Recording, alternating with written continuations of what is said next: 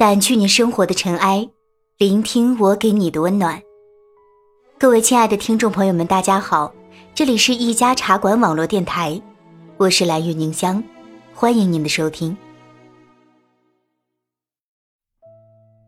很长时间以来，我都觉得自己是个无家可归的人，并非是没有家乡和去处，我所表达的这种无家可归，是某种缺陷。起初我以为是关乎强大与否的问题，可是想来，强大自然与你拥有的部分有关，从资源到见识。可是多少人因为不知道如何运用自己手中已然拥有的，或者忽视某种天赐礼物的反向力量，于是被落入极端的漩涡中，吞噬掉自己原本的样子，或者说。应该这么表达：人唯有能够掌控自己已然拥有的，才可以换得某种强大的力量。这是物尽其用法则。可是仅仅这样，依旧是不够的。人是欲望的承载者，或多或少。那些为无尽的欲望而奔向无路可退的人群，另一些是磨练自己、减轻欲望、进入自我说服的修行之人。后者并不见得就更轻松一点，往往说服自己不要，比努力去要更为痛苦一些。再来便是第二样，关于态度尺度的问题。年少的教育里，我们总是被教育应该与人为善，礼貌待人，退一步海阔天空，诸如此类。可是当竞技场变换之后，即便是还没有到学生身份跟社会人身份的切换。仅仅只是从大学校园里的资源竞争，就足以彰显了某种残酷。只是起初，适应性多少有些糟糕，如我，不大愿意接受那样的一个现实世界。于是，在大学阶段的年岁里，几乎处在一种自我割裂的痛苦中。换句话说，我找不到迎接第二天的理由，因为好像无论我用什么样的表情去应对它，那都是错的。以及，我并不知道这错误的缘由在哪里，因为我依旧拥有某种强烈的直觉，那并非是我的错。难题来了，总归需要解决的。我的解决方案一，是界定某种我所理解的对与错。于是，在这个过程里，在某种艰难的过程里。我逐渐从被迫求生的探寻中，慢慢过渡到了喜欢上了寻找自我这件事。这段漫长的行程到达某个阶段后，我终于确定了自己不是个怪人，我只是这世间千万中人群中的其中一人。当然，这其中需要我走出家乡那个小镇，需要我离开大学校园那个狭隘的环境。更需要我在很多的生活经验跟阅读经验之后，才能够到那么一两片羽毛。这种存在于复杂之中的其中一员，让我突然开始有了一丁点安全感。而到了这个阶段，就诞生了新的难题。大概就是，曾经我以为，将自己归类为内向者、安静者、稳重型、感性认知型之后。大概是很难在这个世上生存的。从某种程度上来说，我一直为这种习惯性反射添加上一层可以被原谅的外衣。它使得我在遇见困境的时候有了被保护的理由，可是同时也极大的限制了我的舒适圈。我认定了自己在人群很多的地方会紧张，我认定了自己在声响巨大的歌舞厅里面会昏厥过去。于是我习惯性躲藏，躲藏到如果可以的话，三五个月都不要出门，三年五载会更好。要是一生能这样，好像也不错。我清楚的听到心底的声音是：假如你是真正享受这种绝对的静谧与不被打扰，那当然是一种幸福的体验。可是我更知道的是，即便多孤僻如我。也希望自己是可以适度被打扰的那一类。也就是说，我清楚地意识到自己的平凡属性，注定我没有办法为了达到某种真理的目的，而甘愿忍受绝对程度的孤独。我很喜欢孤独，在这个年岁也已经知道如何善用它，享受它。但是，这并不意味着它便是我生活里的全部元素。于是，这种享受孤独之外，我依旧需要提醒自己，从客观性来看待。每一种个性，都会有对应的艰难。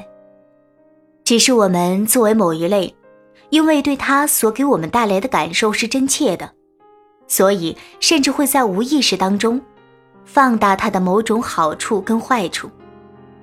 这种强烈之感受，一方面会让我觉得自己可以拥有这般敏感性，于是对于生活的感知可以更加深刻；另一方面，我也意识到，如果我将这种本色、底色、自我样貌过度强调，那么便会过度走向另一个极端的片面了。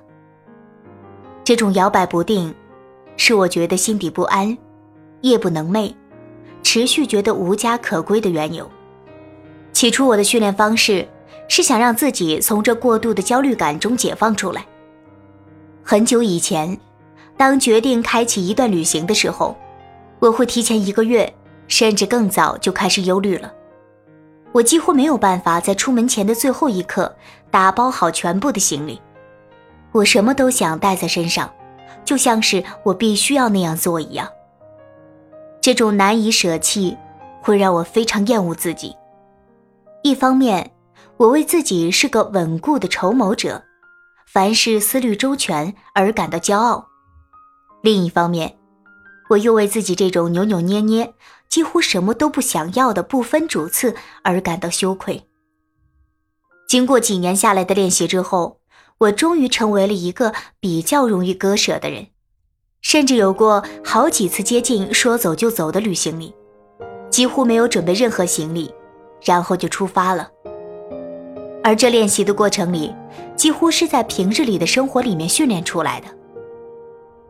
我是一个出门不带纸巾就会非常焦虑的人，我不知道下一刻我会什么时候用上纸巾，可是我就知道，如果没有它，我就万分不安。直到有一次，我就真的遗漏了这一项，而且是已经在出门很久之后。那一日，我并没有发现这件小事，直到这一夜回家途中，到了家楼下，走进便利店。才发现背包里面居然没有纸巾，而后我惊恐万分。几秒之后，我突然如梦中惊醒，这一天已经结束了，我就要回家了，以及，即便十万火急，我此刻就处在便利店里，随手买了纸巾支付钱就好。你究竟在担心什么？我直逼自己问出这样一句。这件小事过后，我觉得自己好像又被拉回家了一点点。大概就是，无论是出门旅行还是日常外出，我的心理暗示语都是，在某种轻便的舒适之外，可以允许一些遗漏。只要这遗漏不是特殊的药物，或者关乎生命安全的设备。何况在互联网发达的今天，大城市有商场。小城市有小店，都可以满足一种过度需求，甚至有快递，有经常联络的朋友可以帮忙。我一次次的这样说服自己，我甚至在想，久远的年代里，人们尚且可以有无数种求生模式，而在今天，当物质上的匮乏已经渐渐被解答，我们进入了精神领域上的匮乏，而这种匮乏。如果没有处理好，会将一个人引入某种极端的虚无，就是困扰了我很多年的无家可归。这种极端的虚无，并不是领悟了人生之后的自我豁达，而是某种逃避之后的处理方式。也就是说，我很庆幸自己可以从从前单一的思维中进入复杂的体系，并且在这复杂当中。找到了我是谁，而在这之后，我依旧没有得到满足，我还需要得到更多。这更多的期待里，便是我在知道自己为何是这样一个自己之后，我不希望自己利用这种自洽逻辑的能力，来让自己躲避一些让我觉得不安全的境地。我的舒适圈一直被困在某个限度中，在这之外，我就不敢向外迈出一步了。回到一开始那个梳理逻辑，我不认为。这仅仅只是跟强大与否有关，也不是只跟态度分寸感有关，它是一种难以描述的感受，就如同我在起初的自我解答里谈及到那个复杂，因为这复杂性，于是决定了人群中必有糊涂者，也有清醒者，最好的处理方式是彼此不要相互模仿，而是各自安好，善用自己的聪明也好。清醒也罢，是为了让在你知道你是比较焦虑主义的那一类之后，你不会过度责怪自己，你不会拿另一类人来比较自己的当前状态。你更知道如何处理这层焦虑，不一定逼迫自己跳出舒适圈，而是扩大着舒适圈的边界就好。让糊涂者去发问，寻求自我，那是自寻烦恼。同理。让清醒者假装不在乎，不必追，不必问，那是自困为徒。让清醒者保持清醒，让糊涂者继续糊涂，这才是世界本来的样子。这是我终于有家可归的那一只羽毛。如果说二十出头的我最擅长的一件事情是自我惩罚，那么我期待三十出头的自己。把这最擅长的一件事变成自我缝补，缝补一切的伤口，在亲眼看见过伤口是如何撕裂之后，这种有些邪恶的快感，想来却是让我觉得终于不必寄人篱下的最好安抚。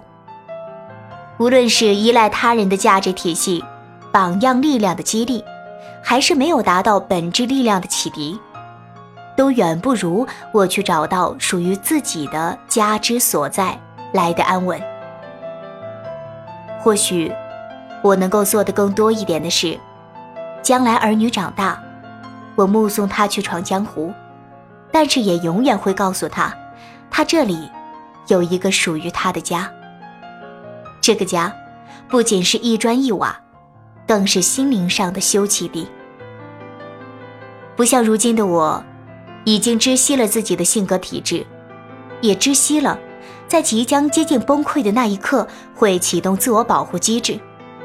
我会大门紧闭，封闭所有的阳光，进入黑暗中，然后奔跑。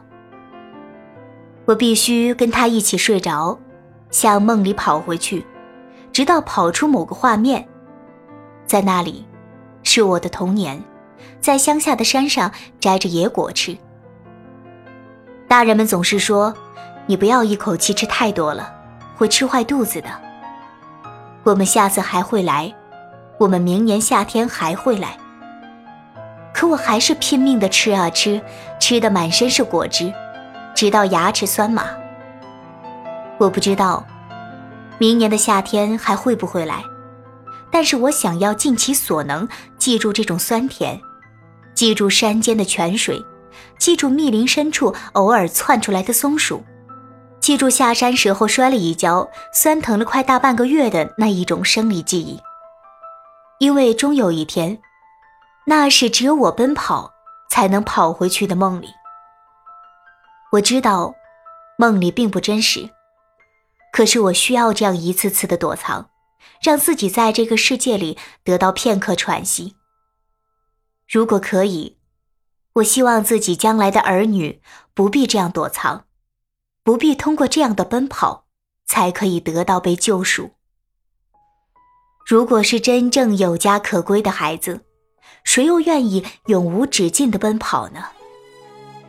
当你不必与这个世界对抗，而是与之坦诚相待，你拥有自己的核心主线，任凭他日东升，他山坍塌。他何起风浪？哪怕这世界岌岌可危，风雨飘摇，你都不必担忧。这种确定性，才是不会轻易被带走的屋檐。有梦可以跑回去，那自然是幸运。更幸运的是，你不必跑回去，现在的当下，便是你的安心之所。那就像，你自己真正存在着。掸去你生活的尘埃，聆听我给你的温暖。这里依旧是一家茶馆网络电台，我是蓝玉凝香，我们下期见。有勇敢的笑着说，世界广大而美丽，还好拥有完整的自己，敢开始新的旅行，我会放下犹豫去珍惜。用手机编一段动人的字句，换我的名字发给自己，就当它是最好的鼓励，陪我走过最美的。